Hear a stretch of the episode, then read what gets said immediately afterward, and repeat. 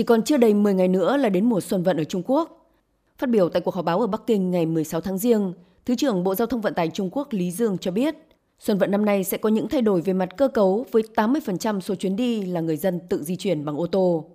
Dự kiến khoảng 9 tỷ lượt người sẽ thực hiện các chuyến đi liên tỉnh và thành phố như về quê ăn Tết và du lịch trên khắp cả nước. Năm nay, lưu lượng hành khách sẽ đạt mức cao kỷ lục. Điều này thể hiện ở hai phương diện. Một mặt sẽ có khoảng 7,2 tỷ lượt người tự lái.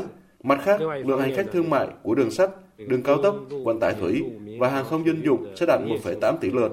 Tổng cộng có 9 tỷ lượt người.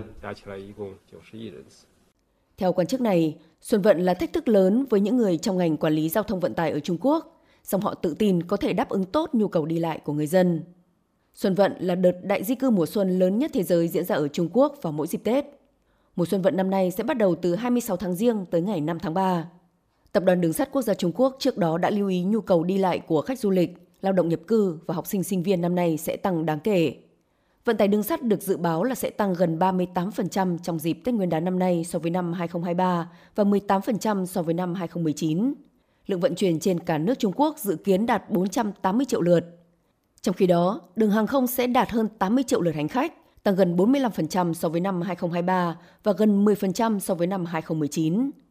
Cơ quan Kiểm soát và Phòng ngừa Dịch bệnh Quốc gia Trung Quốc cho biết, do lượng người di chuyển tăng mạnh, dự kiến dịch COVID-19 sẽ gia tăng vào dịp Tết Nguyên đán và các bệnh về đường hô hấp sẽ tiếp tục cho thấy xu hướng đan xen hoặc cùng lúc lưu hành ở nhiều nơi trên cả nước này. Cơ quan này khẳng định sẽ chuẩn bị trước các nguồn lực y tế và làm tốt công tác phòng chống dịch bệnh nhằm đối phó với tình trạng trên.